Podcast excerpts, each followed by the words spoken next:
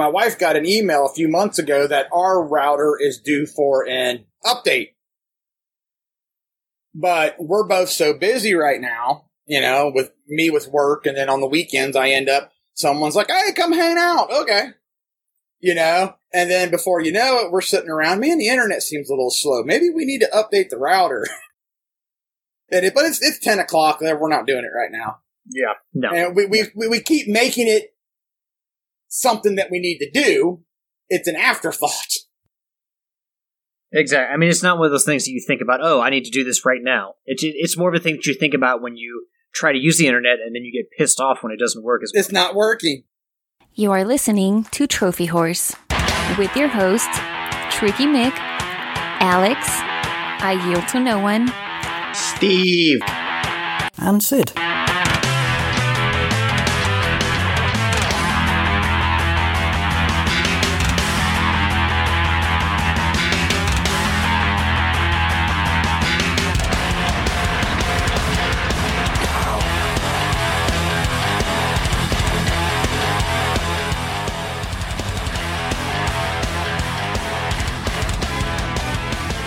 Hello, everyone, and welcome to Trophy Horse. This is episode 483.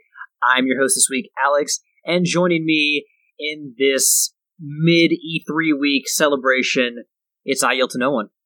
Man, you know what? I need to start getting some arcade cabinets. That's what I need to do.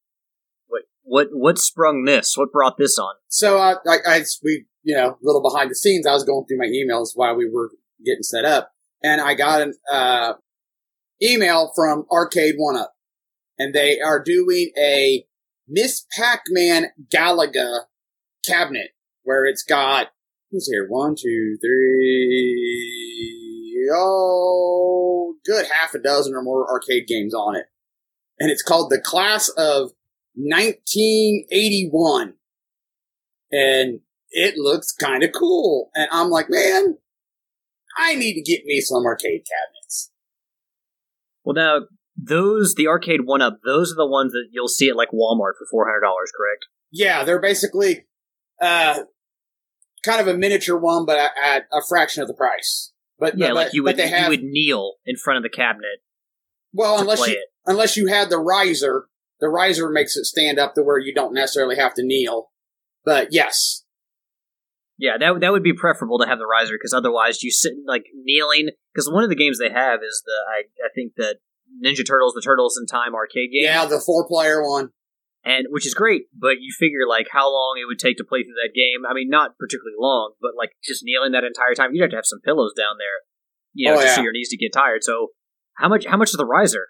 Risers are 50, 75 bucks. I think depending on if you get just the standard black riser, if you get the riser that's kind of colored with the cabinet, because they do offer those, then you're going to pay like 75 bucks or more. Instead of just a standard black one.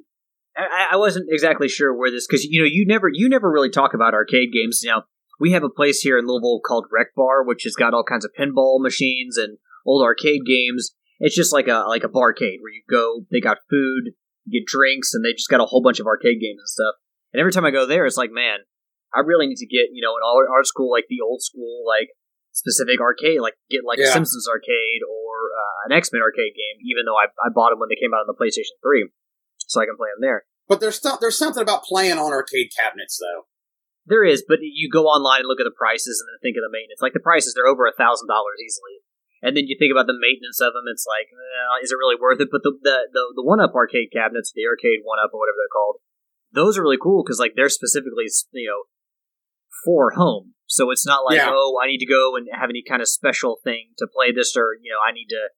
It, it, you know, upkeep's not as much, and you don't have to pay nearly as much to get them in the door. And they're Yeah. they're much. I mean, they come in boxes, you know, so they're easier to get in the door than say a big arcade It they, cabinet. they the said 90s. I, I watched it. I watched. I, I was just flipping through stuff the other day, and I watched a video on on Arcade One Up, and their cabinets they say weigh like sixty to eighty pounds. So like when it's fully assembled, to pick it up and move it really ain't that big of a problem. Whereas an old school arcade cabinet is kind of a bear to move. These are designed more easily to, you know, you can pick it up and move it. But what really got me into this a while ago is they did a last year or a couple years ago, they had a 40th anniversary Pac-Man cabinet. And it had Pac-Man, Pac Plus, and a few other games on it. And it was wood grain. Had Pac, the Pac-Man logo on it, like from the arcade. And I'm like, oh, that looks slick. then this email popped up about the pre-order for Ms. Pac-Man slash Galaga. And the cabinet is like half-half one half of the one side of the cabinet's got the Miss Pac-Man logo, the other side's got the Galaga logo on it. I'm like, that's kind of cool. My, I assume you mean like on the sides, like the sides of the arcade cabinet are each one of those. Yes, and maybe maybe some kind of dual thing in the middle, but like yes. each each side would have like a big picture from each game on there. You are absolutely correct. The looks like the left side of the cabinet is decked out Miss Pac-Man. Right side of the cabinet's decked out Galaga. And I'm just like, that is so cool. That could make for some interesting game nights for you locally for you and the guys, you and the Brain and Homer, when you guys get together and play games. I mean, party at Yield's house with arcade cabinets. With arcade cabinets, yes. My wife's like, "What are we going to do with these?" I'm like, "I don't care. we'll we'll worry about that later." Yeah. Uh, well, Yield, it seems like you've got arcade cabinets on the brain, while much of the industry is probably focused on the digital version of E3 going on right now. Now, we're not going to get too big into it right now, but I got to say, after reading through the news and some of the announcements, which there are some some big announcements that even interest me, even without Sony being a presence at E3 this year, uh, well, yet again, but it doesn't feel like E3 week to me. Like it just doesn't no, feel like E3 anymore. Honestly, until you said about it, I totally forgot it was E3 week. Of course, I've been kind of busy and haven't stayed up on my socials and haven't seen stuff pop up. But yeah, it, it's E3 week. Wow. Well, I mean, for me, owning a Switch, Nintendo's next Direct, which will be happening on the 17th. So it'll be happening. Is it the 17th? I think it's the 17th. Uh, it'll be happening on Tuesday. No, wait. Hold on. 17th is not Tuesday. Uh, yeah, okay, so I had to, it wasn't the 17th, it's 15th, so it will be happening on Tuesday. Tuesday. So yeah, so it'll be happening on the 15th. So the next Nintendo Direct will be happening on Tuesday. That's really of all the things E3, like that's what I'm looking forward to the most because obviously I own a Switch, so what they're going to be announcing is more most pertinent to me. But we've already had Square Enix come up, we had Microsoft do their presentation, and we did have some news that we'll talk about come out of both of those. But yeah, you know, I, just kind of had that thought where it's like, man, I'm going through all this news, and E3 is just not like must watch content anymore for me. And you know, granted, I don't own an Xbox, so really, why would I watch a Microsoft press conference? I'm not huge on Square Enix, so I mean, it makes sense why I wouldn't, you know, feel that way. But it used to be where I would watch all the coverage. Oh yeah, G4 or you know, go to Gamespot.com or IGN.com and just look through everything. But you know, that's just, that feeling's just not there anymore. I, I think I've finally, you know, like physical, you know, see like CDs and records and physical music media years ago. I feel like I've I've given up on E3. I know that I used to watch the Microsoft press conference just for the simple fact of I wanted to see what what they were putting out. You know, are they putting out content that makes me go, you know what? I want to play that. I, I want to buy an Xbox to play that. And truth be told, lately they have not done that. Now with the accusation, accusation, ah, oh, English, acquisition. fail me. Thank you. Of all of the top or some of the top developers out there, I'm sure they're going to start putting out content that makes me go, you know what? Maybe I should buy one. Yeah, but that's the question with Xbox's strategy, especially when it comes to Bethesda and not sure which games will be exclusive to them and which games are going to be appearing on other platforms. It's like, you know, even if Microsoft owns a studio, do you necessarily need to own an Xbox? You know, if, especially well, if, you, if you have a, if, if it's going to be a timed exclusive, you can just well, wait. If you have a PC, you know, obviously you don't necessarily need an Xbox. But even for other games, you know, their strategy with Bethesda is like, well, some games will be exclusive and others won't. And as we've talked about before, Microsoft's strategy is not necessarily like we own this studio, so everything is going to be exclusive to us or to the Xbox. They, you know, they just want you to play their games. They want to put their games out there, and they want you playing any way you can. So Not that they're going to put a whole bunch of stuff on, you know, the Switch or the PlayStation 5, but the fact that some of that may be available to other consoles is, you know, it gives you pause. It's like, well, do I do I need to actually own an Xbox? Um, which has always kind of befuddled me a little bit about their strategy. But yeah, so I just kind of want to bring that up that it's E3 week and it doesn't feel it, like it doesn't feel like it. It used to be Christmas this time of year. And you know, before like there were much fewer shows. I mean, you had PAX, maybe you had E3, Tokyo Game Show. Now there's so many directs and, and smaller shows beforehand that you know there's just not enough to announce. There's there's just not as many new announcements at E3 anymore. Well, I mean, you're right. I mean, it it had been the luster that was E3 was was kind of starting to die down. Pandemic didn't help. Everybody switched to digital at that point, and now everybody kind of sees the benefit of having a digital conference where you don't have the big bucks that you have for, you know, an E3 presentation.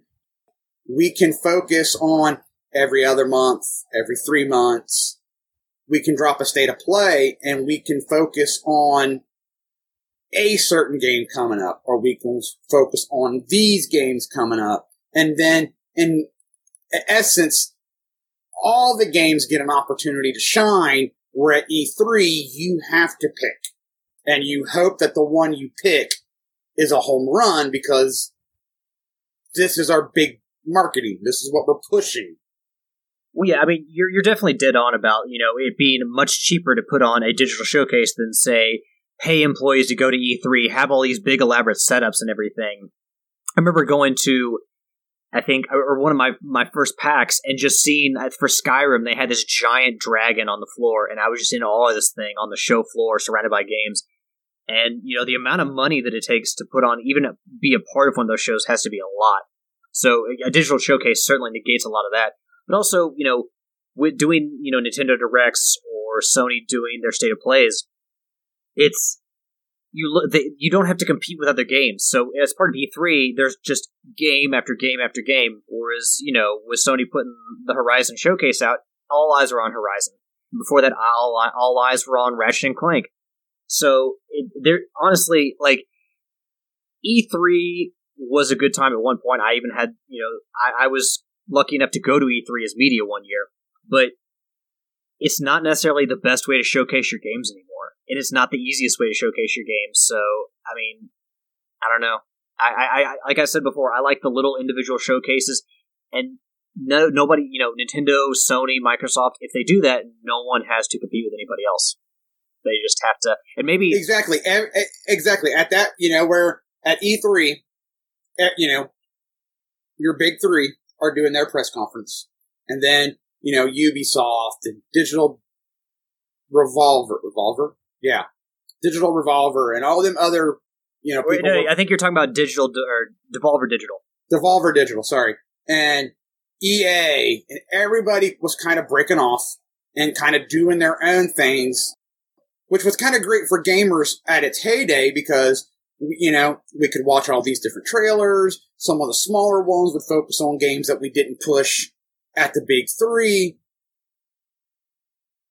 But it, th- there comes a time where, and maybe it's just me, maybe it's my age, they would push games or you would see something and then it changes, it gets pushed, it was mentioned at E3 and then never mentioned again, and then all of a sudden here it is on the store shelf. I I like I like these. I didn't think I would, but I like these little state of plays, Nintendo Directs, because they, they focus on a few things. They're what half hour, and we're Yes, done. it- we, it's, we, it's we much give you- easier to sit and watch one of those than to carve out an entire weekend surfing through a bunch of E3. It is. We, we give you enough information. If you don't like it, sorry, we didn't hit your wheelhouse. But it, maybe the last half did.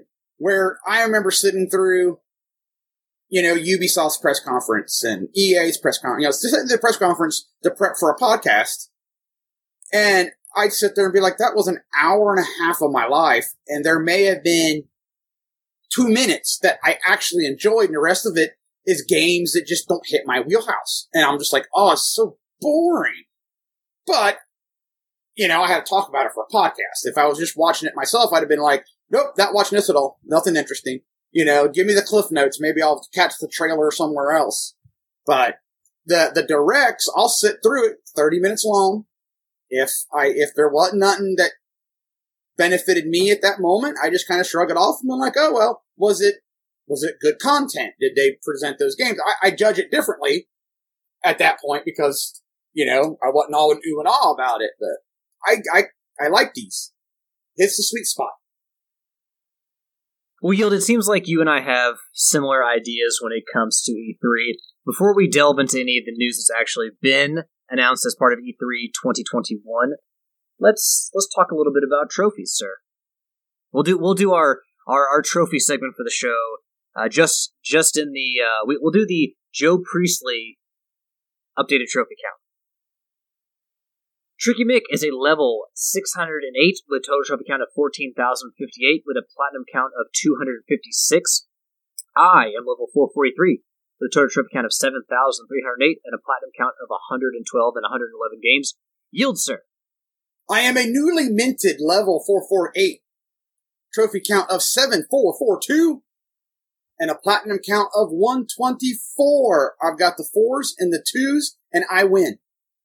I mean, you're uh, you got you got the monopoly on fours and twos. You're now you've now rocketed past me. Uh, you're now over a hundred total trophies above me. What are some of your recent trophies from? Uh, the biggest batch has been Knockout City and Helldivers. How how far into Helldivers are you, trophy wise? Uh, trophy wise, I got I need three more for the platinum, and that's just basically playing the game. I need level twenty five.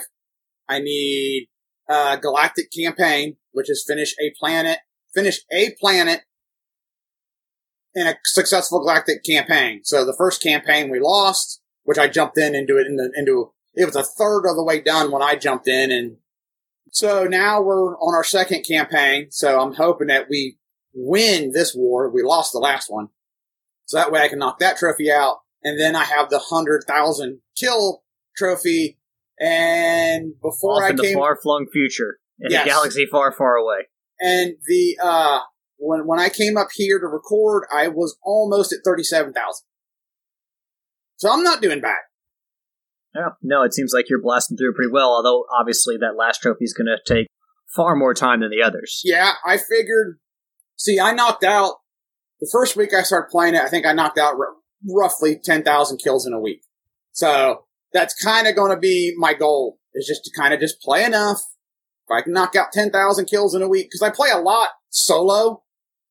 You know, then I you know, so that, cause solo you can get, depending on what planet, you can get 100 to 300 kills a mission. So I mean, you, uh, it sounds like, wow, 10,000 kills in a week. Well, when you're knocking out 100 to 300 kills a mission, and there's three missions to a planet, uh, you can hit 10,000 pretty quickly. When you play with a group of people, now you're down to 50 to 100, depending on how many alarms you set off, as you, I'm sure you are well aware of. Just, but just to put into perspective, as you said, um, you if you're getting for a hundred thousand, if you're getting a hundred kills per match, you have to play a thousand matches to get a hundred, a hundred and ten or a hundred thousand kills. If you can keep up a hundred kills per game, Yes. So I, I play a lot solo because you get a lot more kills. But, um, but you can only do that. I've done a level 11 planet on my own, but that was by the skin of my teeth. I mean, I was dodging and running for my life when it got thick. dodging, ducking, dipping, diving, dodging, Yeah. ducking. 10, I, I feel okay with 10. You know, 9 and under, I'm good. 10 is still a challenge. But there are, I'm missing two stratagems from the bug world. And those are like 11 and higher. I'm, go- I'm gonna need help. But I've been jumping in on other people's multiplayer games and helping them out so I can get the reward. Like before I came up to record, I jumped in and got one of the capes that's like a planet 11, level 11 difficulty. And I'm like, I don't have that. So I jumped in, helped them do the missions, got it. Like, cool, thanks, I'm done. Audi. So, but yeah, Knockout City, Helldivers have been my two big trophies collections. I am last week. surprised that Helldivers has still got people playing online. Oh, they're going. It's a good couple hundred people every time I log in. There's at least a good couple hundred people on there. That's dedicated community right Y- there. You know how it tells you how many people's in each section, and it's around 150, 200 people. Fair enough. Good, good for them. I'm, ju- I'm just shocked after all after all this time, these these years. You figured the community would be dead, but it's not. No, it's not. And there are still plenty of there are people. I've run into a lot of people level 50. That's the max. And there are still people playing the game. They're jumping around. They're helping all of us people that are in the low levels, jumping in, doing what they can to press you through the map. And then Audi, they're, they often help somebody else. I'm like, that's pretty cool. Very charitable, good souls there. So from from one community, the Helldivers community, back to our community. Just a couple more trophy counts to read off here. We got Sid at level 515, total trophy count of 10,358, and a platinum count of 176. And of course, the elephant in the room, not specifically, specifically the person, but just the fact that we haven't mentioned him after promising he would be on the show. Levi is level 183 with a total trophy count of 705. Still waiting on that first platinum, which Levi has promised us this year. Uh, Levi was set to join us. He was on Skype and everything, but unfortunately, after doing his entire setup, he realized that his microphone is likely broken. So Levi is going to go buy another microphone, and he is going to join us next week. Uh, and Levi actually came up with our topic of the week for this for this week, so we're going to save that for next week. Technical issues. Technical issues, God, they're a bitch. I've already had my internet drop on me a couple times in this recording, much like it was it plagued me last week. So we'll see how well uh, my paper thin internet connection holds up here up in the office, way way up in the tip top of the house. Yield, Yeah. You were gabbing a little bit about what you've been playing. You got Yes. a little bit in depth. We talked quite a bit about Helldivers. Is your brother still playing Helldivers? Yes, he is. Yes, I'm. I'm. I'm the farthest of the group. Uh, we were all playing this weekend, actually. Uh, I'm at 22, 22, 23 is where I'm at. Um, everybody else in our group is, uh, I think 13 to 17 level wise. So th- that's where we stand. So I, I've been the guy that when we all get together, I'm like, don't join my game. I'll join your game. So that way we can collect, you know, the weapon stratagems and all that. Because if you join my game, you're just getting XP. You're not getting any weapons. I've got most of them. So I'll join your game. I'll help you guys. What else, sir, besides So Helldivers? Helldivers been playing Knockout City. Uh, me, Brain 76 Nitro, been crewing up, knocking people out. Been playing Spyro 3, Year of the Dragon. And, uh, Rocket League on Thursdays. And a little bit of World of Warships. Has some premium day. Has Is your is your left. flame your your zest for World of Warships dying out, sir? It kind of is. Uh, I, I got right before Carriers came out. I was kind of like, you know, I need a break. I had done two or three of their campaigns, and Carriers came out. I dove, kind of dove back in or stayed dived in to kind of unlock the goodies that came with Carrier Week. And then after that, I kind of pop on. I get my daily. I might play some AI battles to work on my bureau projects. And then I'm playing other stuff. Oh, I've also played some Ghost Recon Wildlands. Got back into that. So I've just, I started playing some other games because diving into the campaigns for World of Warship took up a whole lot of my gaming time. And I didn't have time for other stuff. And I'm like, you know what? I want to play other things. So this, at the, kind of at the start of this year, I kind of was just like, I, I'll play it for a little bit, maybe an hour or two, and then I'm going to play something else. And that's kind of what I've been doing this year. Yes, sir. You've been all over the place while I've been a little bit more focused on my gameplay. But that's always kind of been the way that you and I have worked. I, yeah, I kind of, it, I, I find it, I find a game that I, kind of like a, oh, a squirrel, maybe? Ooh, shiny. And I'll focus on that for a really long time. is that Ooh, is that how shiny. squirrels operate? I thought squirrels were like, oh look, a nut on the other side of the road. I'm going to run across the road and risk my life with two cars barreling at me. I thought that's how squirrels operated. Well, it, sometimes I play games. I guess that's what it feels like. I I, I don't know. I saw I saw a squirrel. It was climbing on on a power line, and just it looked to me like it was. It was it was giving me some serious anxiety because the thing was like twitching all around. I thought maybe it was getting electrocuted, and I was like, "Oh my god, fucking poor squirrel! I can't handle this shit, squirrel. I don't need the trauma of seeing you electrocuted in front of my face in my consciousness for the next week." Yeah, that's, well, that's all you uh, can at play, least sir. at, at least he didn't fall. That'd have been worse. no, he did not fall. He was rock solid on the thing. He was stuck to it. It's like somebody glued him to it. But yeah, no, that, I think that's been it. I almost forgot. Like I said, I almost forgot Ghost Recon Wildlands. I hadn't played it in a while because so I hadn't played it for a while because I was stuck on this Sam Fisher mission.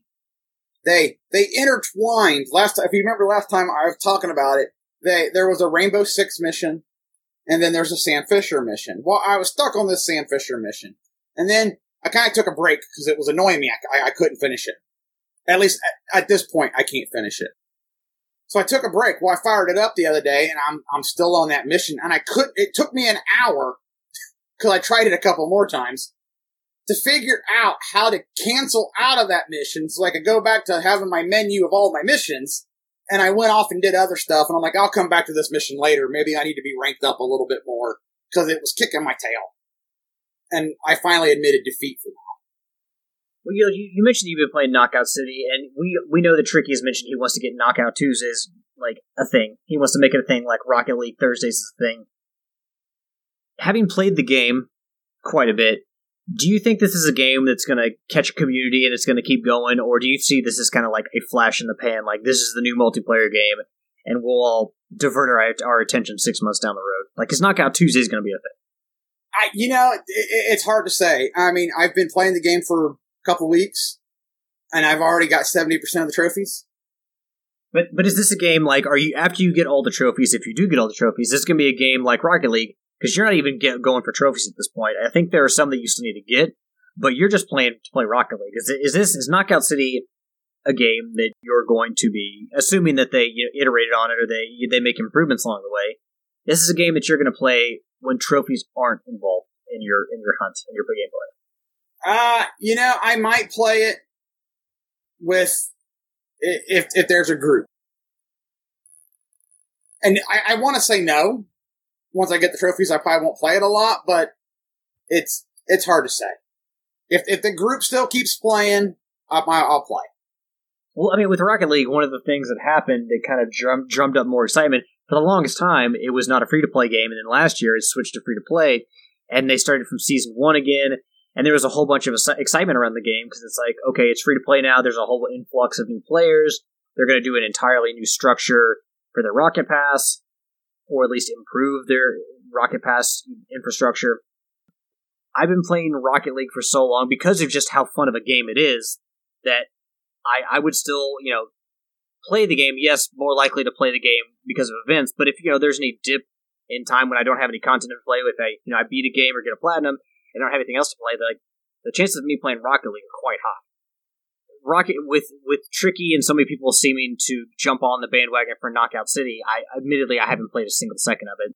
I'm just kind of curious if this game, you know, following Fallout guys and everything, is this actually going to be a game that people stick to? Is are, are people going to adhere to it, or is it going to be one of those things where people all jump to the ship of Knockout City and then six months later, Knockout City is just dead in the water? There seems to be a lot of people grouped up because you know when you're in a when you're in a clan or a crew, crew as they call it, your crew name comes underneath when you're loading into a game. Your crew name comes underneath your PSN name. So you know, and I, I'm pretty sure that it's cross-platform. You know, PC, Xbox, and PlayStation. So I think it'll have staying power, but I do think that they will eventually they'll have to entice other things to do to to keep it fresh. I, I know that they're changing out. You've got like four game modes, and there is a set limit on it. Like we've been playing what they call Team KO, which is three versus three. Well, that expires in like two or three days.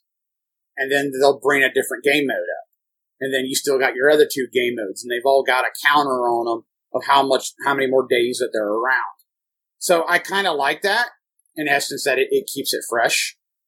Um, Yeah, but if you really like a certain game mode, and I'm sure they'll bring it back around, but if you really like, you Yeah. know, like the three person KO, like taking that away, you have a chance of killing off interest in the game. Because, like, if you think about like Rocket that League, is true. if you take away the standard mode and people have two on two, one on one, or chaos, and only they're only available for part, part of the time, you know that, that like I prefer three on three. Like I just like standard Rocket League. It's not too chaotic, but you know, it's it's not like quite as you know, it, it's not quite as hard as two on two. Like there's more you know more teammates you can rely on, so it changes the gameplay. Standard's just the way I like to go. So yes. if you take that away, if you roll that back, it's like, well, do I really want to play this?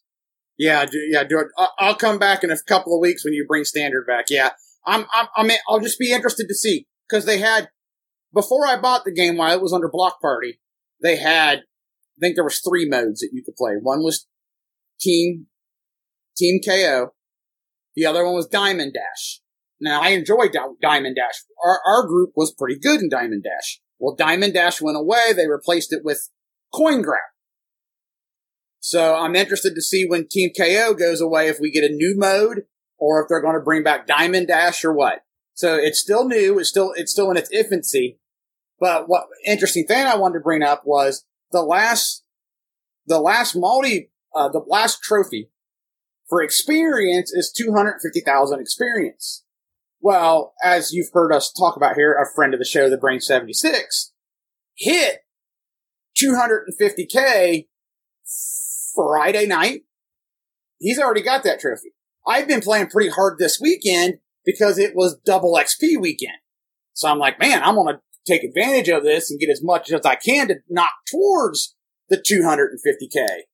So, so yeah, so I'm, I'm kind of just putting it in perspective, you know, and he, he may have bought it four days before me. So Yeah, I mean, really, what I, I, I need, I'm kind of in desperate need of a PlayStation 5 at this point because I really, really want to play Ratchet and Clank, which of You course know- came out on Friday. Speaking of that, not to cut you off, I saw something, a, a tweet from I, I I don't know if you follow follow them much, but I follow Cheap Ass Gamers. I used to follow them. I do. I haven't. I haven't followed them much in recent years. Okay, so I saw a tweet Friday, Thursday or Friday.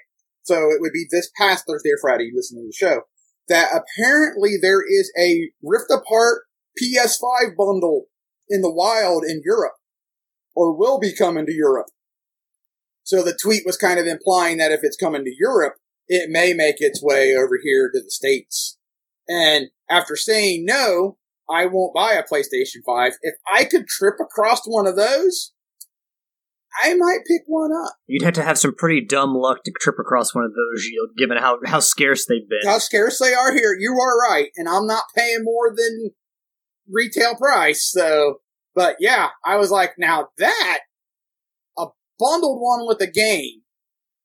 And I know, yes, they were bundled with Astro's Playroom. I mean, a, le- I don't want to say legit game. That's bad on Astro's Playroom. A big budget game. You've got me there. Yeah, Yeah, I- well, I mean, as far as what I'm playing right now, I can't I can't think about how much I want to play Ratchet and Clank because that'll just make not having a PS5 available even worse. But uh, I'll yeah, tell like- you, the screenshots look beautiful.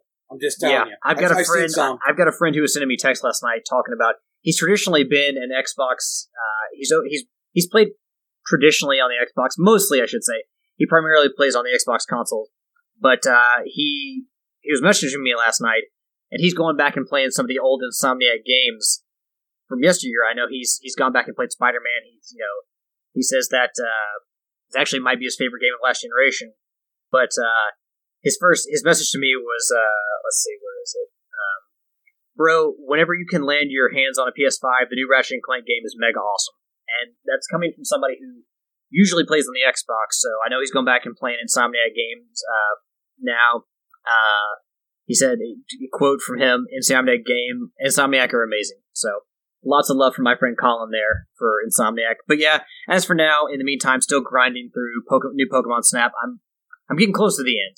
But uh, when I say the end, I mean I, I've completed my Pokedex. I've got max research level on almost every area of the game.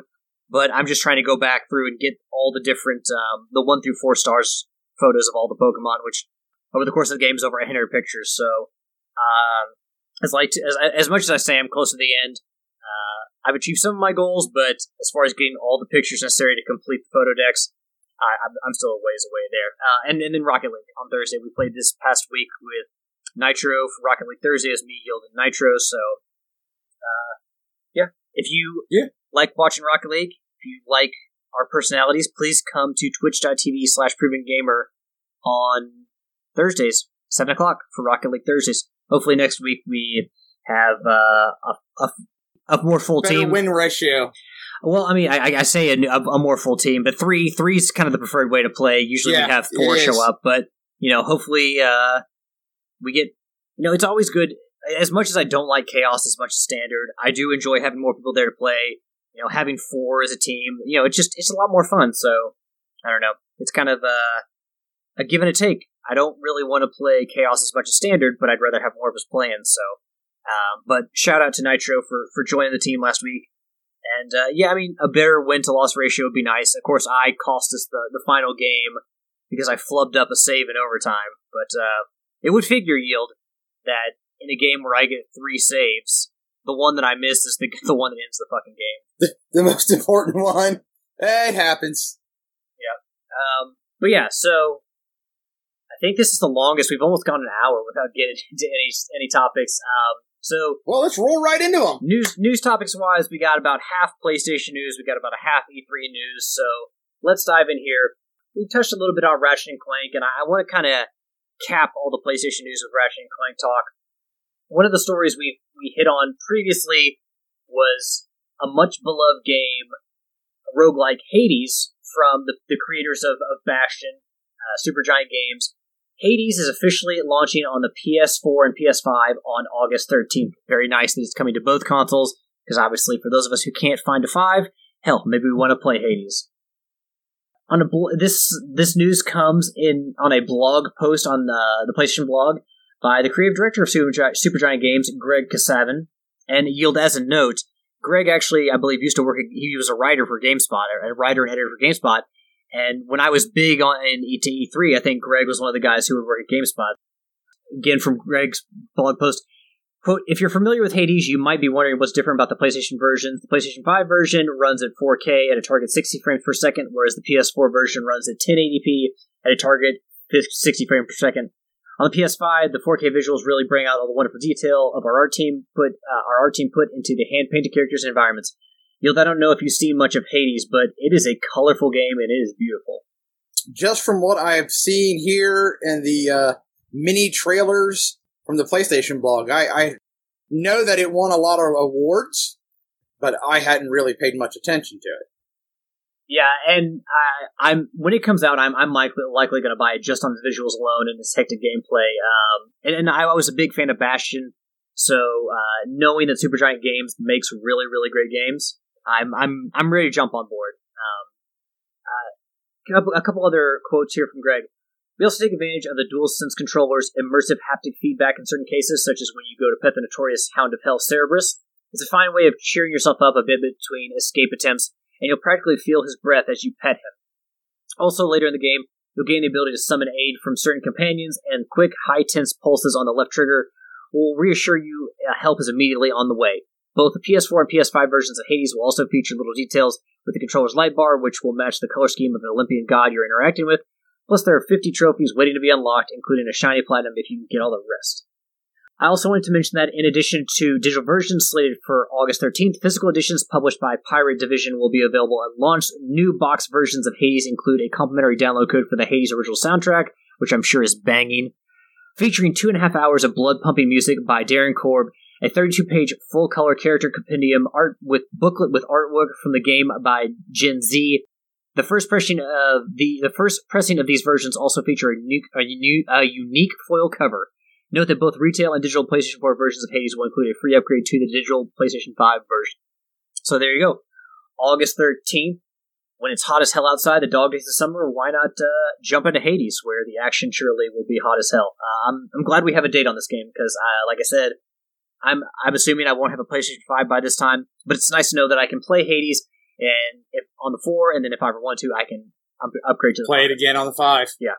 So I'm I'm actually pretty excited about that. Uh oh, getting sucked back into the world of PlayStation. I mean, given that I played Rocket League and I, I, I don't know. Well, uh, Spirit of the North. I was about to say I couldn't remember the last game I played on the on the four, but it was it was Spirit of the North. I don't know. I, I never actually leave the PlayStation ecosystem. I just take small little breaks. You just take a break. Yeah, which is fine. yeah, and especially since Horizon Forbidden West will likely not be out until the end of the year, if even this year. Gonna need something to play on the four. Yes, you will.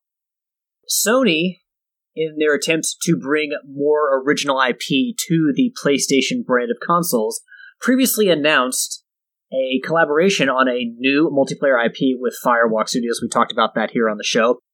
Sony has also now announced on the PlayStation blog that it is partnering with a new studio called Deviation Games on a brand new original IP. Uh, the blog post comes from Deviation Games CEO Dave Anthony. Just want to read some of the things he's written here. Quote, It's been a wild and crazy roller coaster ride this last year, building a new studio and hiring a ton of great talent amid the pan- pandemonium of the COVID 19 lockdown. What an incredible journey so far, and finally, the day that marks the beginning of our next chapter has arrived. Today, we are thrilled to announce a landmark deal for Deviation Games, working with Sony, Interactive Sony Interactive Entertainment to develop a brand new original IP. So we don't really have a ton of information about the game right now. They've just started development. So, but there were a couple quotes that Dave shared that I, I thought were worth mentioning here on the show. Uh, he says, "We call ourselves deviators, and as Jason describes it, and Jason is um, his partner. Jason Blundell is the partner here at the top of Deviation Games. We call ourselves deviators, and as Jason describes it, another way of saying deviator is a renaissance mindset. Deviators are not only passionate about their own discipline, but they love others too. We believe that this is that is what is unique and special about our studio, the culture, the team, and this project. From experience, young, determined studios need rock solid support to thrive. That's why it means so much that PlayStation has partnered with us on our first game. As you all know, having enjoyed the amazing PlayStation Studios portfolio, they know what it takes to make great games. To, par- to have a partner like that behind us makes the road ahead simply breathtaking. End quote.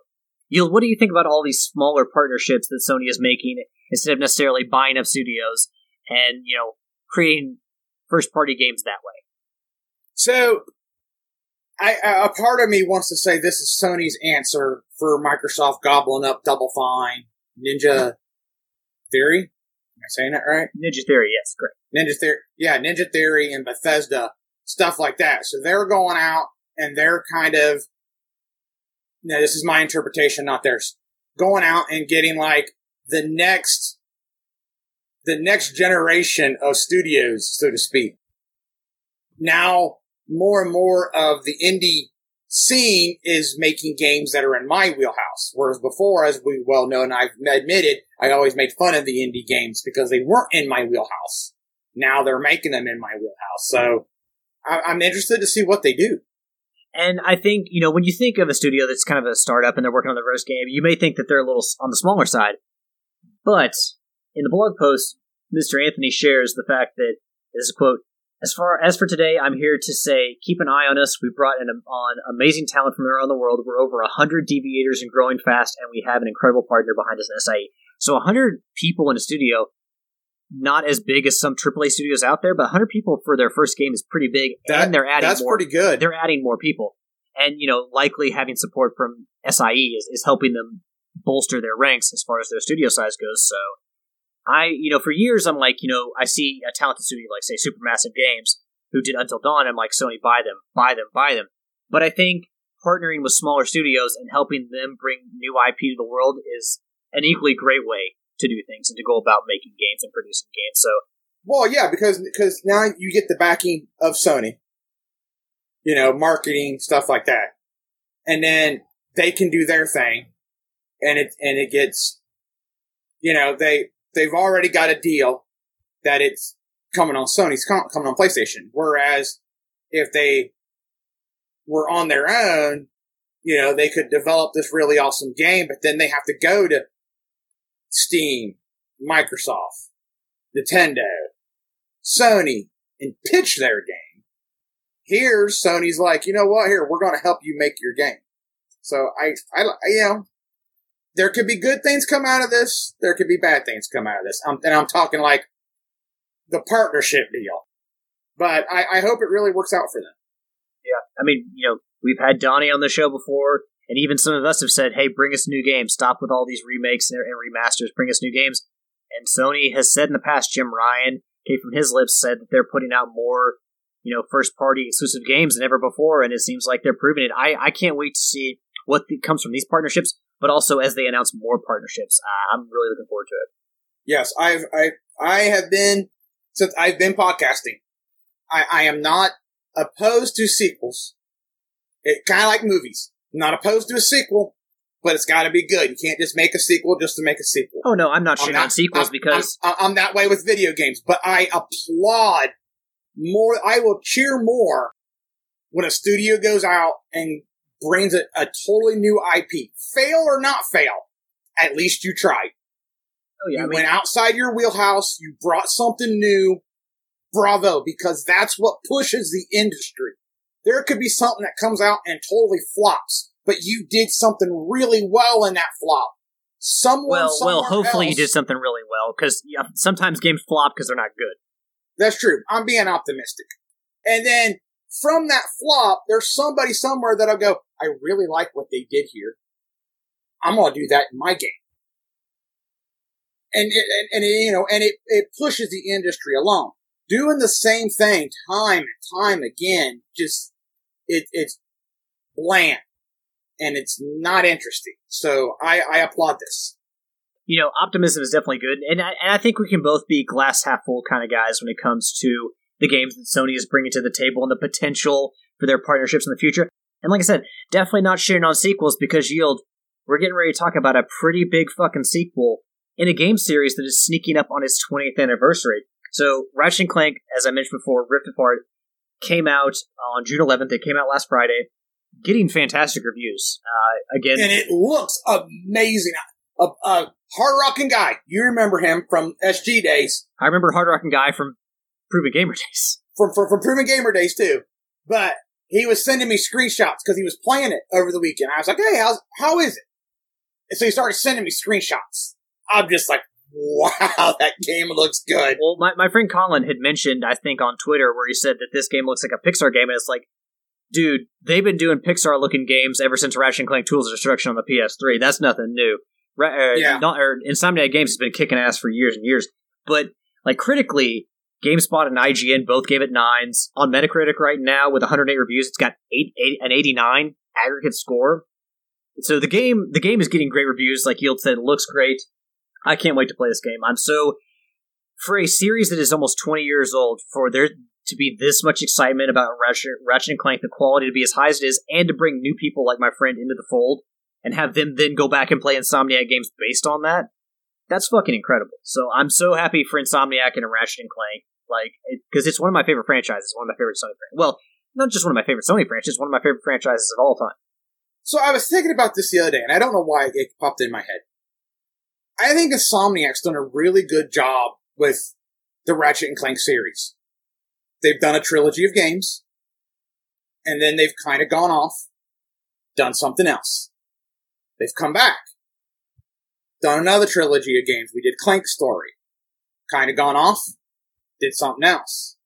Then we did the Ratchet and Clank game, based on the video movie, based on the game, and then now we're looks like we're going to be doing Ratchet Story, and I've liked it. They, it it's to me, and I, I came to the party late, so correct me if I'm wrong.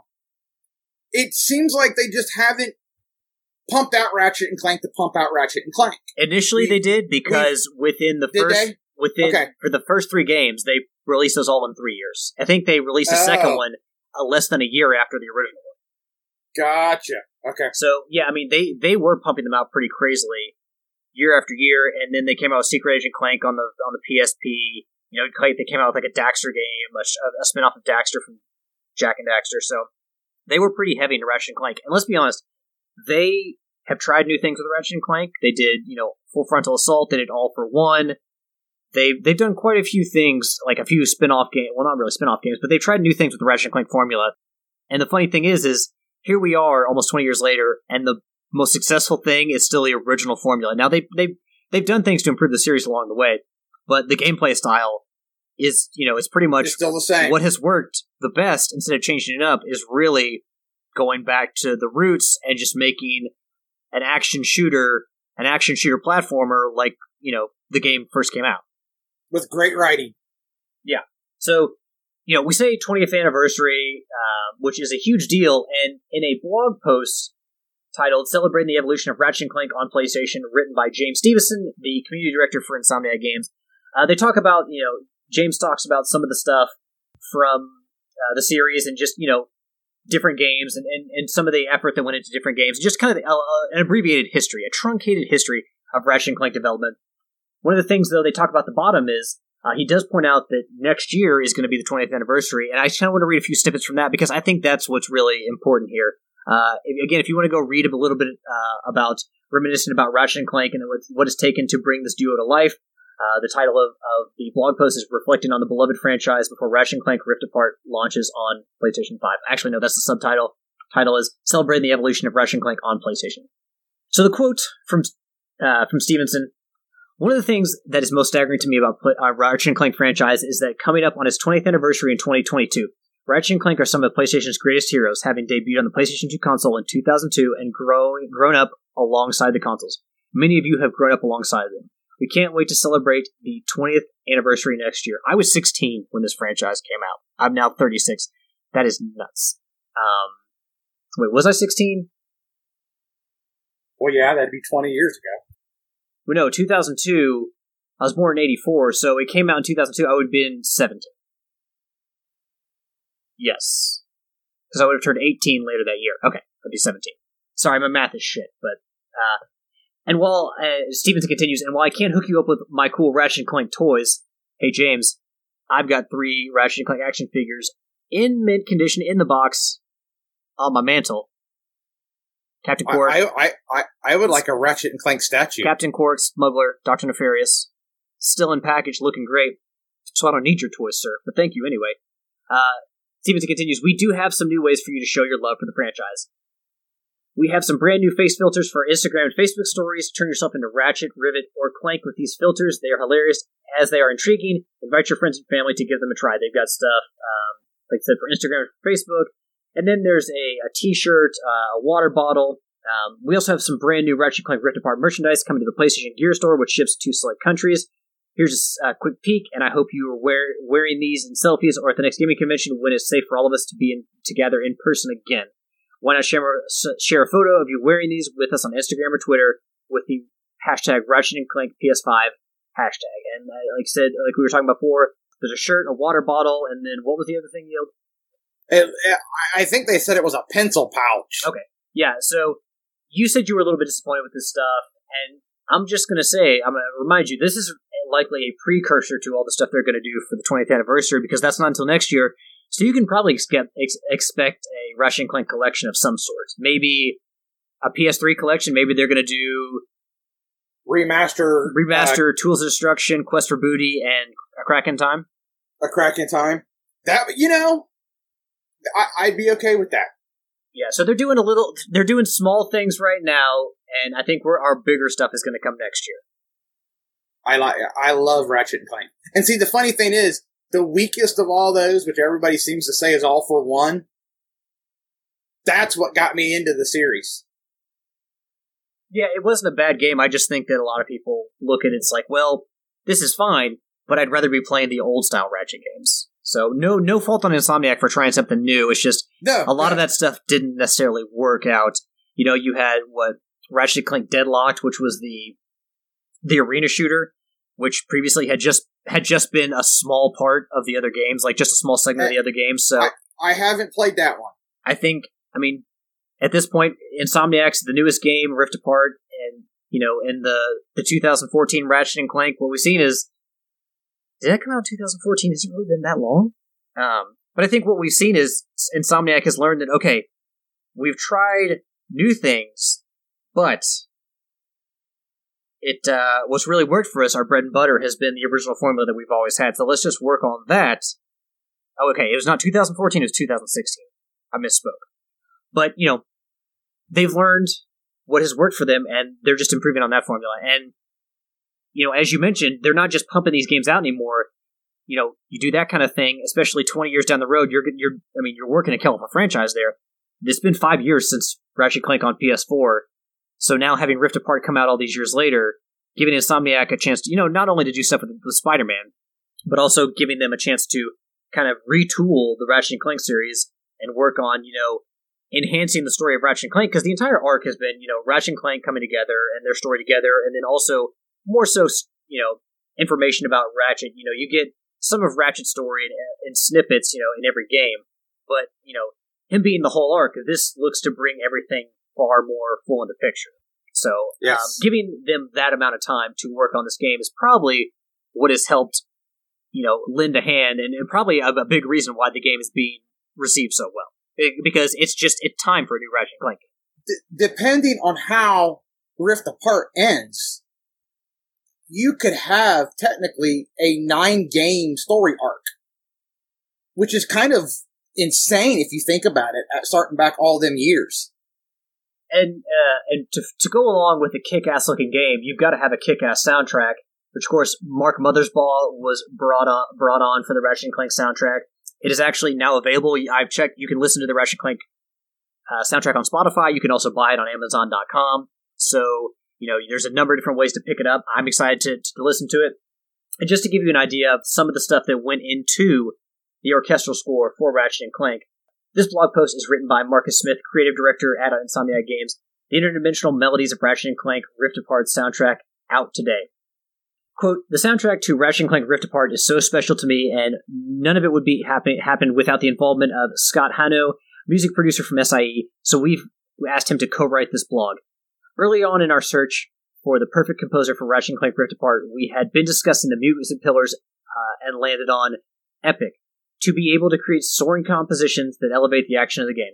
Levity, to not be too serious as this is a franchise doesn't take itself too seriously, but also to not be overtly wacky as humor and music can turn cartoonish fairly easily. Unexpected, because the universe of Ratchet and Clank is all about the mashup, duality, uh, uh, the mashup slash duality nature of combining ideas into unexpected results. We wanted someone comfortable with the unusual and the surprising. Themes. Ratchet and Clank has never really had a theme, a music motif, a musical motif that players could hum and say, "I've got the Ratchet and Clank theme stuck in my head." And Scott Hanau writes, "With Mark and his team on board, we quickly went to work from both creative and technical angles. Armed with Marcus's latest story treatment, Mark began produce, uh, producing an initial batch of themes. Having worked on games before, he was already familiar with creating compositions that are both evocative and memorable, as well as providing and the depth and versatility needed to adapt to an open-ended gameplay experience." Several weeks later, we received the first batch of music, which included not only our main theme, Rift Apart, but also the theme for Nefarious and the foundations for, Ra- for Clank Puzzles and Pocket Dimensions, a huge success to put it mildly.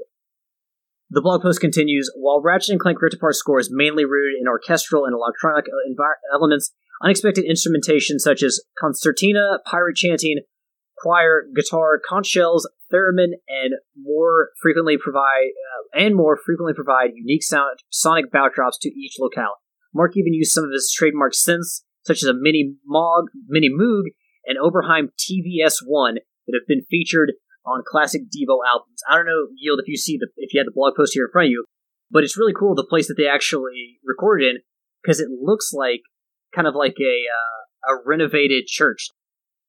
Yeah, so it's a pretty cool setting. It says inside the hallowed hall of Ocean Way Studios as the string section complete the final orchestral recording session for Rift Apart. So yeah, the the locale they actually did the recording in is pretty damn awesome.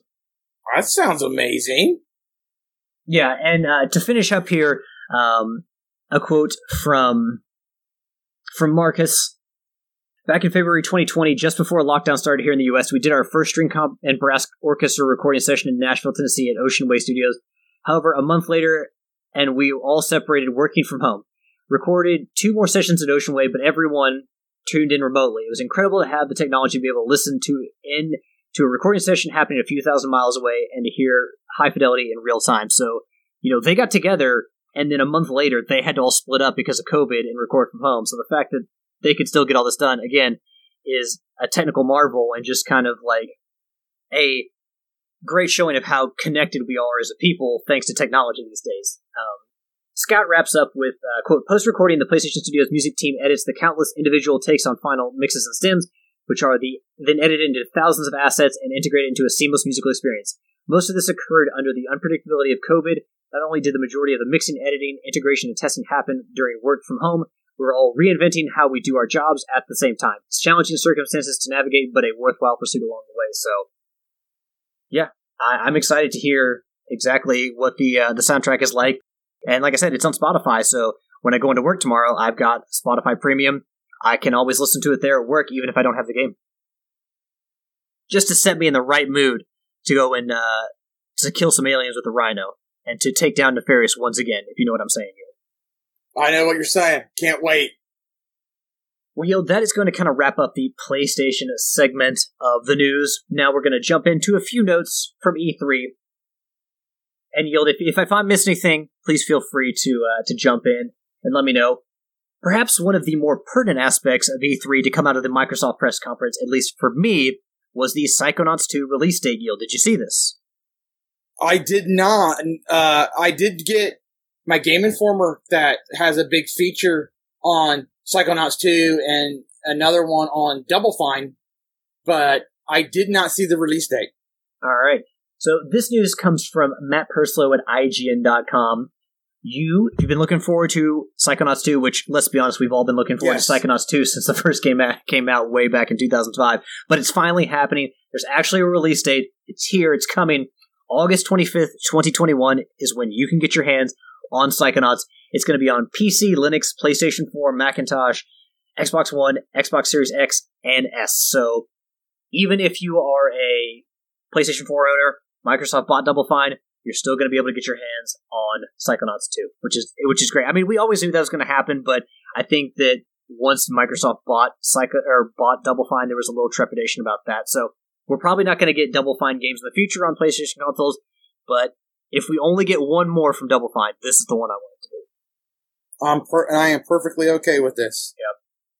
So, and and one last thing to note: this this this is not pertinent to PlayStation, the PlayStation family consoles, but Microsoft announced that Psychonauts 2 will be available on Game Pass on launch day. So if you have a subscription to Game Pass, you get to play Psychonauts 2 for free on launch day.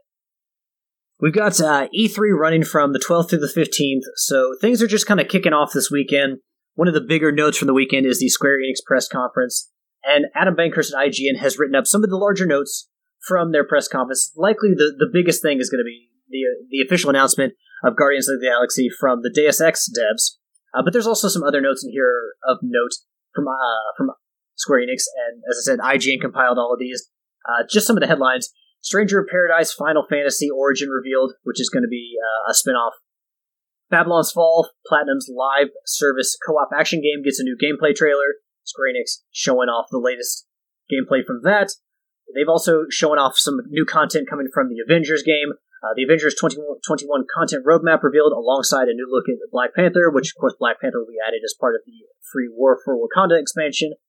They've also spent quite a bit of time on Life is Strange, Life is Strange True Colors shows off gameplay and Alex Chen's empathy power, as well as showing off some of, uh, giving some information on the Remaster Collection. Life is Strange Remastered Collection release date announced alongside first gameplay looks, so True Colors will be coming out on the 10th of September. And you've also got the Remastered Collection, which will include Life is Strange, Life is Strange 2, and Before the Storm, coming out on September 30th. So you got a whole lot of Life is Strange. Might as well call September Life is Strange month. Another headline Final Fantasy Pixel Remastered gathers the first six games for Steam and mobile. Legend of Mana is arriving on PS4, Switch, and Steam on June 24th. And then, of course, a montage from Square Enix's mobile efforts, all the games they got coming out for the mobile platforms in the foreseeable future. But Yield, as I said, lots of headlines there, but really the big talking point, I think, for you and me is Guardians of the Galaxy. Um, and, you know, you and I both watched the gameplay trailer. Uh, just a little note here from Adam Bankhurst, Deus Ex developer Eidos Montreal has officially announced Guardians of the Galaxy, a third-person action-adventure game where players will jump in the shoes of Star-Lord. All the Guardians, Gamora, Rocket, Raccoon, Groot, and Drax will be joining you on your journey. The game is set to be released on October 26, 2021. It's important to note that you know these five Guardians are not all of the Guardians of the Galaxy from the comics, but it seems to follow in line with the MCU and the ones that the MCU chose to feature. Although, if you watch the trailer, you will note that there's different. Like Groot looks kind of the same. It's nice to see an adult Groot. Obviously, Groot died in the original Guardians of the Galaxy, and then we got a new Groot who you know was a child and then a teenager in Endgame and Infinity War. It's nice to see giant Groot, adult Groot back because adult Groot kicks some serious ass. Um, but Star Lord looks very different. Obviously, he does not look like um, Chris Pratt, uh, which is kind of jarring. We've seen that in the Avengers game where the characters in those games were not modeled after the uh, players in the MCU universe. But uh, all the characters in this, aside from maybe Groot, look a little bit different from their MCU counterparts. Yeah, I mean, Yield, what, what did you think of the trailer? What do you think of the game so far? You know, I like it. it um, it, it, I'm gonna keep an eye on this. It looks interesting, you know, of, of how they, they said at one point that, you know, that, you know, you're Star Lord, you're the leader of this group, but yet each one will make their own decisions. And you kind of, kind of have to lead with it, work with it, work around it. I'm like, I, I like this. It, it's, and, and, the gameplay looked interesting. So I'm, I'm to keep an eye on this because I had no idea this was in the works. Yeah, there had been rumblings, but this is kind of the, the first. Uh, this, I mean, this is the official announcement for the game, the official coming out party for it. I, I think that, you know, I, I said that all the characters look, you know, a little bit different from their MCU counterparts, except for maybe Groot. Star Lord's is a little bit jarring just because I'm so used to seeing Chris Pratt in that role, but all the other Guardians, as far as their transition to uh, the Eidos Montreal version of the universe, like I, I mean, I like them. I think they're good, and you know, I was impressed by the trailer. So, like you, this is a game that I'm definitely interested in. I think the one missed opportunity here is the fact that it is a single player game, and you are Star Lord. There's no multiplayer. There's no co-op. You don't get to play as you know the other Guardians, which you would think in a game like this, you know, maybe Square Enix wanted to, you know, to step away from the formula that they had in the Avengers. They said, okay, you know, we don't want to do this formula again. We want to try something different. Um, maybe do a little more narrative, story based stuff. You know, something focused around. We're going to tailor a story to this one character, and everyone else will work around it. Um, but I think definitely that there is something to be said for a missed opportunity not being able to play as all the Guardians because you figure all the Guardians would have their own gameplay style, all their own abilities. I don't know. With a team based game like that, or a, a team from the MCU and from Marvel Comics, you would figure that having a multiplayer game where everyone could play their own style of character would be kind of a benefit. But, you know, one of the things that we did learn from IGN, um, from Matt Purslow, uh, an article titled Why Guardians of the Galaxy is Not a Multiplayer Game. Quote, talking to IGN, Guardians of the Galaxy's senior creative director Jean-Francois Dugas said, "We started to discuss different opportunities like multiplayer co-op, but we really look, but really looking at what Guardians of the Galaxy is, and it's it's all about those characters. It's all about the colorful personalities clashing with each other and sometimes getting along. It's a mix of all these things, their qualities, their flaws. we thought it would be freaking awesome if you could just be one of the Guardians, and you put you at the center of that, surrounded by these by those characters. And this is how it came to be." Eidos Montreal, and that's going to end the quote from uh, Mr. Jean Francois. Uh, Eidos Montreal's desire to put one character at the center of the game and have the those personality filled characters revolve around them led to a system in which Star Lord acts as the leader of the team and can issue orders to uh, the characterful AI controlled teammates. Dugas noted, though, that Star Lord is the so called leader, and so the other Guardians don't necessarily always respect him, which we saw when the Guardians of the Galaxy first came together in the MCU.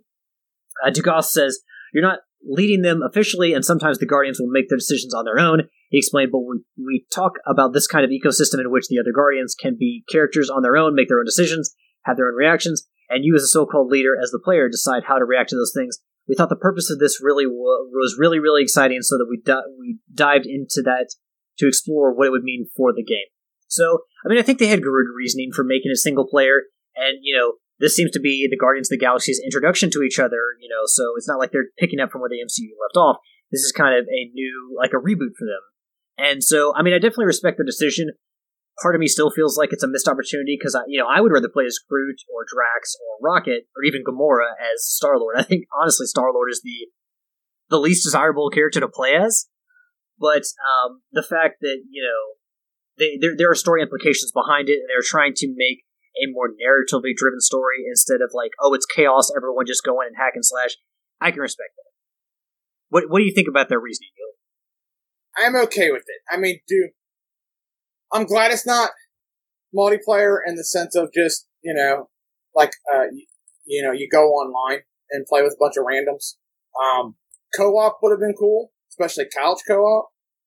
But I'm okay with a narrative-driven game. I mean, who knows? Maybe at times you do take care of the different, you ta- do take control of the different characters. But I, you, I mean, you've recorded with me long enough. I like narrative-driven games, so I'm perfectly okay with this. I get my Marvel fix, and I get my narrative game. And they can always, you know, the gameplay style. They can always go back in the future. You know, I mean, like Last of Us, the se- the sequel added. Wait, did they did they did they have multiplayer in the first Last of Us? Yeah, they, They did. did. They, they Okay, had that, bad example. The that's why a lot of us didn't get the platinum. okay, they they added multiplayer to the last or to not only God dang it, go recording for too long. Uncharted. Uncharted, that's the one I was going for. So there was no multiplayer in Uncharted. They added multiplayer in Uncharted Two, and then you know kept it up with uh, with Uncharted Three as well. So they can always go back and add multiplayer co-op in a sequel. Maybe this is their way of saying let's introduce all the characters and the characters' dynamics and their you know how they react to each other, and then later on down the line when they become you know a fully formed team. Not that they're not going to bicker, bicker and argue, but maybe you know multiplayer and co-op is something they can revisit down the road. But uh, I mean, yeah, like even with the lack of you know multiplayer and co-op, you know, I'm still excited for this game, and I think that when it comes to personalities, when it, you know the team-based aspect, I think that fewer teams in the Marvel universe have, you know, there you know there are not many teams, I should say, beyond the, that have more personality than the Guardians of the Galaxy. Like they, the personas in the in, in that group are just so different, and just seeing them unfold and how they you know eventually come together, like that's like just a, a like a masterwork of art. So. Uh, seeing all the interplay between those different couple personalities, if they can pull that off, then I, I, I can forgive them for you know the lack of some kind of multiplayer in, in a game that screams let me play as all the guardians. Well yield i think we're going to save we have a topic of the week but we're going to save it for next week when levi comes on because uh, it's a topic of discussion that levi wanted to start so uh, just as a heads up as a little to whet your appetite our topic of the week for next week is going to be uh, game pass psn now and the future of gaming and streaming services. So if you've got any particular things you want any questions you want to have there, any topics you want to add, or anything you want to add to the conversation, you know, get on our socials this week. Uh, hopefully Facebook, because that's really where we do most of our, our chatter, uh, and just kind of add to that conversation. So we'll, we'll save that for next week. Although speaking of our socials, yield, I don't have the Lion King, but I will say we do have some questions. I believe believe from your brother, Mister Gets Duffed. Oh, let's hear it. All right. Uh, so Homer asks, name three things, trash trends that you dislike in the gaming industry now and explain. Name three things you think the gaming industry is doing good or has improved upon in recent years. Okay. Uh, I don't know if I can come up with three. Yeah, and we actually Uh. saved this from last week uh, because Tricky wanted to give us a chance to think about it, and I completely forgot about the question. I just thought it was I. I yeah, so so we're doing this on the fly here. So, uh, microtransactions. What was n- not keen on microtransactions. Never have been. Um, i- if you're gonna, I, I, I've, I'm okay with DLC, but to, to just drop stuff here and there and then make you pay for it. I mean, I know you got to make money, but it's, it's, it's just annoying. I think it's I think it's a fine line to walk because I think that you know you look at a game like Rocket League that we really enjoy. I think the microtransactions on that can be really good. I just think that their prices are they're, they're overpriced right now. I think yeah, I think if they pull back the prices a little bit, they would make more money because I think they would sell more. Uh, but again, as we talked about, I'm not paying twenty two dollars for a goal explosion, so I think that microtransactions it's always a fine line to walk because some games implement them really well, but then other games it seems like they're just you know um, flogging us for money. Yes. Um, that, that, that's one of the things. Um, I've never been a big fan of Battle royal. Uh, I'm, I'm not really. I mean, I, I know I've played Knockout City. That's kind of a, a team based game. I played a lot of Warhawk, lot of Warhawk. Again, team based game. I'm not much into the, you know, me against the world because I'm not good enough. So that's never been in my wheelhouse. And yet, you know, somebody made a, you know, Fortnite made it really popular and then everybody jumped on that bandwagon. And I, I've, I've never been a fan of people jumping on other games bandwagons. I like taking other ideas, kind of like that idea. But the Fortnite or the, the Battle Royale bandwagon just completely blew up and I have nothing to do with Battle Royals. So I think those are the two main things that in gaming lately that just not keen on. Uh, yeah, I'll I'll go ahead and name three things that uh, in the game industry I think is doing really well or has improved in recent years. I think as far as like um, you know, we talked about the Ratchet and Clank soundtrack. I really like that music and scores in video games has definitely become something, and it's been it, it's definitely been this way for years. I mean, you look back to something like Okami and how how good the score in that game was, and even you know Ocarina of Time. But I really love the fact that you know game soundtracks are you know there it's not just part of a game. Like they release that content for you to listen to other places, or you know you can buy it or you can listen to it on Spotify. So I really like the fact that soundtracks are kind of standing on their own. You know, like they have for movies for years, or you know, just releasing like a, a musician or a band releasing a soundtrack to you know for you to to listen to. I like the fact that soundtracks have become so integral to the games industry. Uh, I like that you know we talked about you know Sony being smarter about when they put out Ratchet and Clank games, but also you know, I like the fact that you know they've done a really good job with the Uncharted series and The Last of Us, and making sure that they're not putting out games you know in qu- too quick of succession. You even see someone like Ubisoft, you know, pulling you know pulling back the reins on something like Assassin's Creed. You know, they're they're taking more time to develop the games. They're not putting out games quite as fast, and you know, and they're doing the research and they're putting in the work, and it shows in the quality of the games. You know, there was a time there when they were like, "Oh my God, they're putting out Assassin's Creed a year," or sometimes some, in some cases, multiple games. I, I just can't handle this. Ubisoft has done a much better job of reining that in. And then, yeah, you've got your your Activisions and how they're always pumping out seemingly some new Call of Duty. But I think that not having the sequelitis to the fact that we're getting sequels every year, game makers are getting much better at spacing them out and protecting the IP. And you know, another good trend about the gaming industry I like is these, you know, the, the Nintendo Directs, the state of plays, these smaller digital shows where they can showcase certain games and certain content.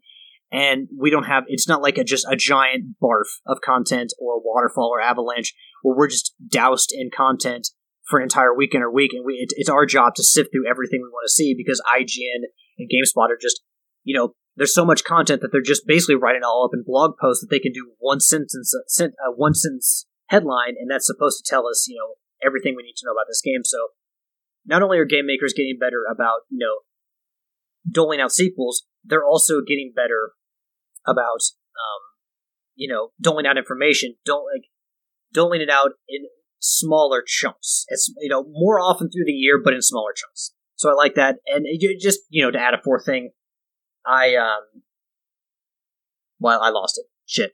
Okay, so I have three things there, uh, and then three things trends you that you dislike in the game industry.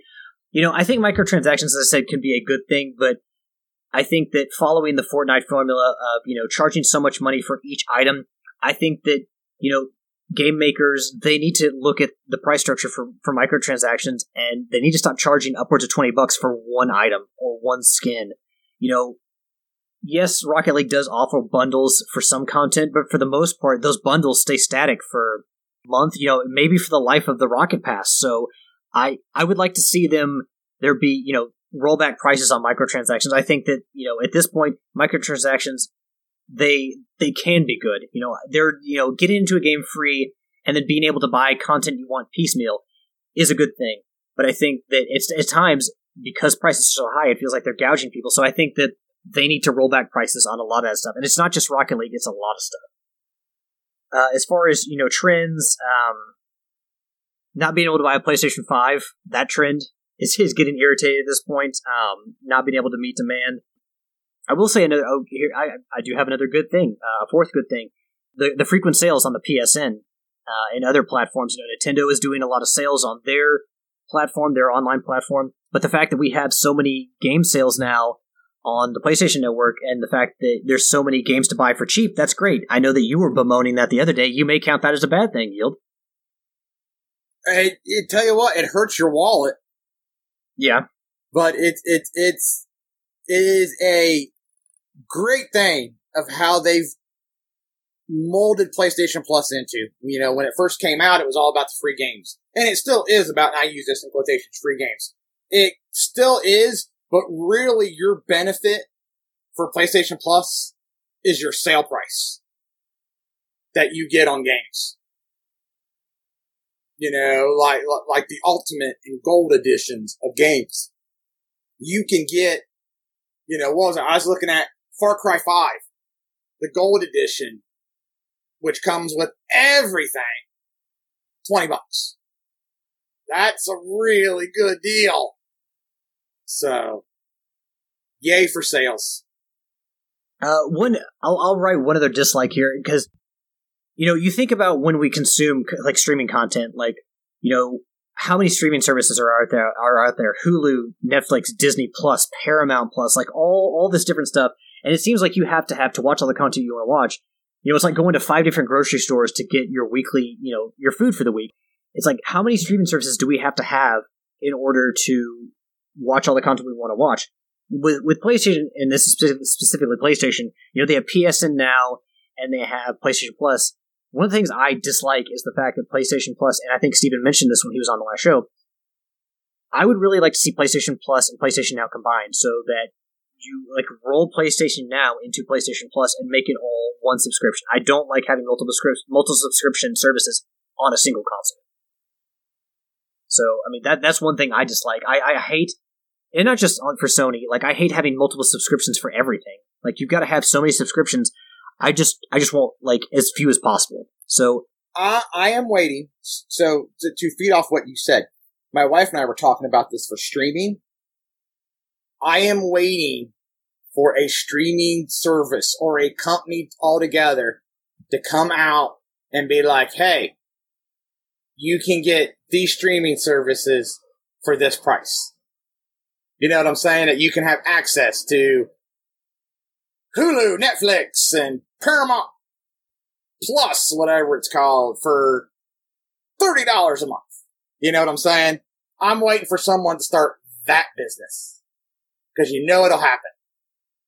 Totally on video game related. Yeah. Uh, another trend, and this, I mean, the, some of these have been planted for years now, but, you know, we've seen Nintendo and Microsoft collaborate, you know, have their own business models, but also, and be, successful with their own business models, but, you know, breaking down the walls and collaborating, collaborating with each other. I would like to see Sony do more collaboration with other people and not just be this walled off garden. Like, I really, you know, I appreciate what Sony does for the industry, but I would like to see them collaborate more with other people.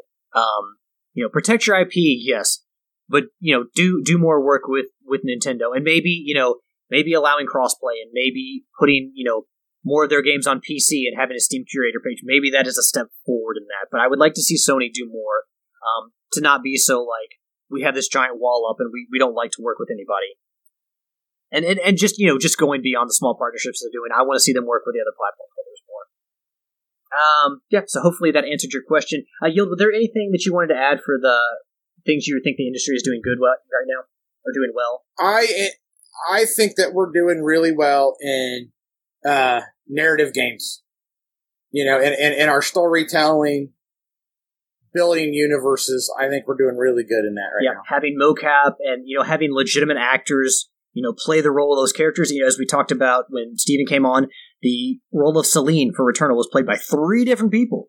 So having legitimate actors play those roles, even having you know like seasoned veteran actors, acclaimed actors come in and do voice work for video games, that has definitely helped. So I definitely agree with you there. We're we're getting you know better quality writing and better quality acting in our games. Yes. It's, it, it's like literally watching movies. And a shout out to Andy Serkis because Andy Serkis was doing a lot of that work before most of the people were doing as far as mocap and games. So uh, shout out to Andy Serkis there. Uh, well, Yield, unless there's anything else you want to add, sir, I think that's going to wrap it up for this this week. You want to get to some shout outs? Let's get to some shout outs. All right, sir. Yield, I'll let you go first. So, uh, shout out to Nitro and Alex for Rocket League Thursday. Shout out to anybody who tuned in and watched us. Shout out to Alex for recording night. Uh, shout out to Homer Good Stuff. Prepare to Die, Earth Scum, Harry Balls on you, hanging out, playing some Helldivers over the weekend. Shout out to uh, the Brain 76 Nitro for our Knockout City beatdowns. Uh, shout out to you, all the pimps and them out of the whoredom for interacting with us, growing the show to where we are today. Very much appreciative. And, uh, shout out to fans because it's now muggy in the Midwest. And that's it. Well, hopefully it's not as muggy in Ohio as it is here is here in Louisville because it gets bad here. Like it's not even the heat that kills you; it's just the oppressive mugginess. It's just, it's a humidity. You gotta you gotta live in the Midwest to know the Ohio River Valley is a bitch during the summer. yes, it is. I want to give a shout out to the listeners, the fans, the fuel to the fire of this trophy whores. Thank you all for continuing to support the show. Without you guys, without the community of trophy whores, we wouldn't continue to do this. There would not be a trophy whores. So you guys are the real, the lifeblood of this show, the backbone. So we want to thank you guys as always for supporting the show, whether it's you watch our Twitch streams, whether you watch the podcast. We really can't thank you all enough. Uh, thank you to Nitro for joining us on this last week or this past week's session of Rocket League Thursday. Also, give a shout out to Homer for his questions this week. Um, as I said, next week we're going to have Levi on. He couldn't make it on this week, but we we hope to have Levi on, and we'll discuss more uh, Game Pass, PSN now, and the future of streaming services uh, when he comes on. Uh, last but not least, I want to give a shout out to my awesome girlfriend Ashley. Uh, we've been trying to do more stuff around Kentucky. We're not taking a big trip this year, but this summer we're trying to do smaller day trips. And today we had a lovely brunch at the Kentucky Castle in Versailles, Kentucky. Yes, I know, Treaty of Versailles. Here in Kentucky, we call it Versailles. Give me a break. It's Kentucky. Hey, we we have we have a Versailles here in Ohio and or Versailles, and we call it Versailles too. There you go. Uh, but we had a lovely brunch in a castle, a legitimate castle. It's actually a four star hotel that you can stay in, so it's really cool. But this this is a castle. Like if you drive from Louisville to Lexington as many times in my life, you see this castle all the time, and I never knew, never dreamed it could be not only a hotel but a, a great place to get brunch. So it, it was it was very awesome spending the early early part of our day having Bloody Marys and uh, morning alcoholic beverages, spirits inside of a castle, and then getting to you know go around the castle, check out the grounds, and, and go on top of the castle and just kind of look outward. It was it was an awesome experience. So um, thank you for sharing that with me, honey. I love you. And if that is all, yield, you done? You done for the week? Yep, we're That's good. going to wrap us up. Thank you for listening to four to episode 483 of Trophy Whores. We'll be ne- back next week, me, Yield, and Levi. But until then, happy trophy hunt. Later. Save your last words, then read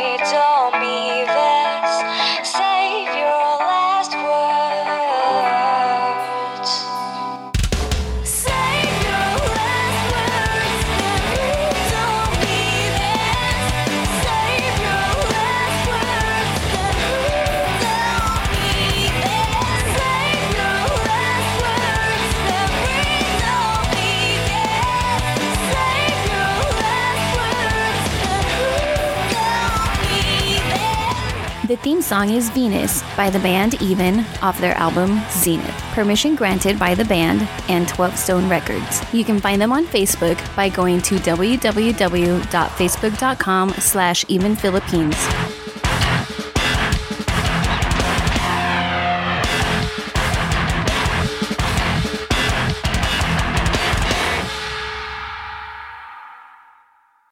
What is up, folks?